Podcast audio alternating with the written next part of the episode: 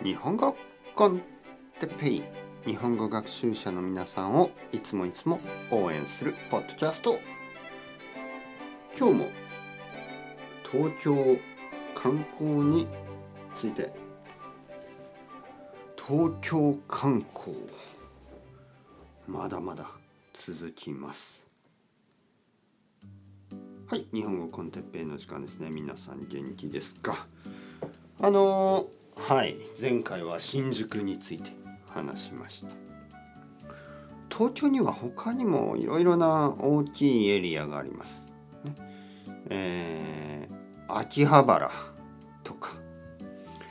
秋葉原はまあもし皆さんがですね。もしですね。もし皆さんがアニメ漫画あのそういうものが好きな場合はゲームとかそういうものが好きな場合は秋葉原はとてもとてもとてもワクワクする場所だと思う、ね、思います。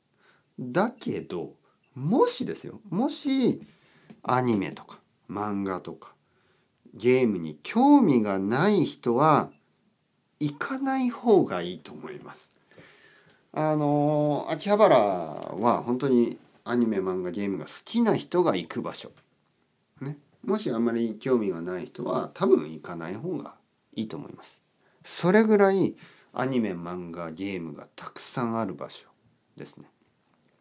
うんえー、東京はいろいろな場所がいろいろな目的のためにあります。えー、例えば若い人でファッションが好きな人こういう人たちは例えば下北沢という町があります。駅ですね。東京の下北沢、えー、僕は前に住んでました。長く住んでいた。そこはまあ、えー、渋谷から電車で5分ぐらいですね、えー、新宿からも電車でまあ10分7分8分すぐです。渋谷や新宿からすぐ行けます。下北沢、えー、そこにはたくさんの若い人のための服ですね。服がたくさんある。あとはカフェとか居酒屋とかあの小さいところがたくさんある。もし、えー、服が好きな人、そして音楽が好きな人そういう人たちは下北沢に行くといいですね。たくさんのレコードショップとかあります。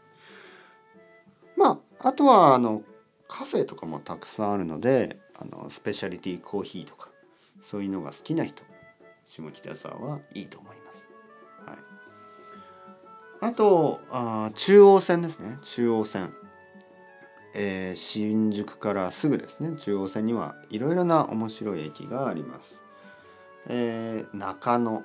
中野はちょっとオタクっぽい、えー、中野ブロードウェイ。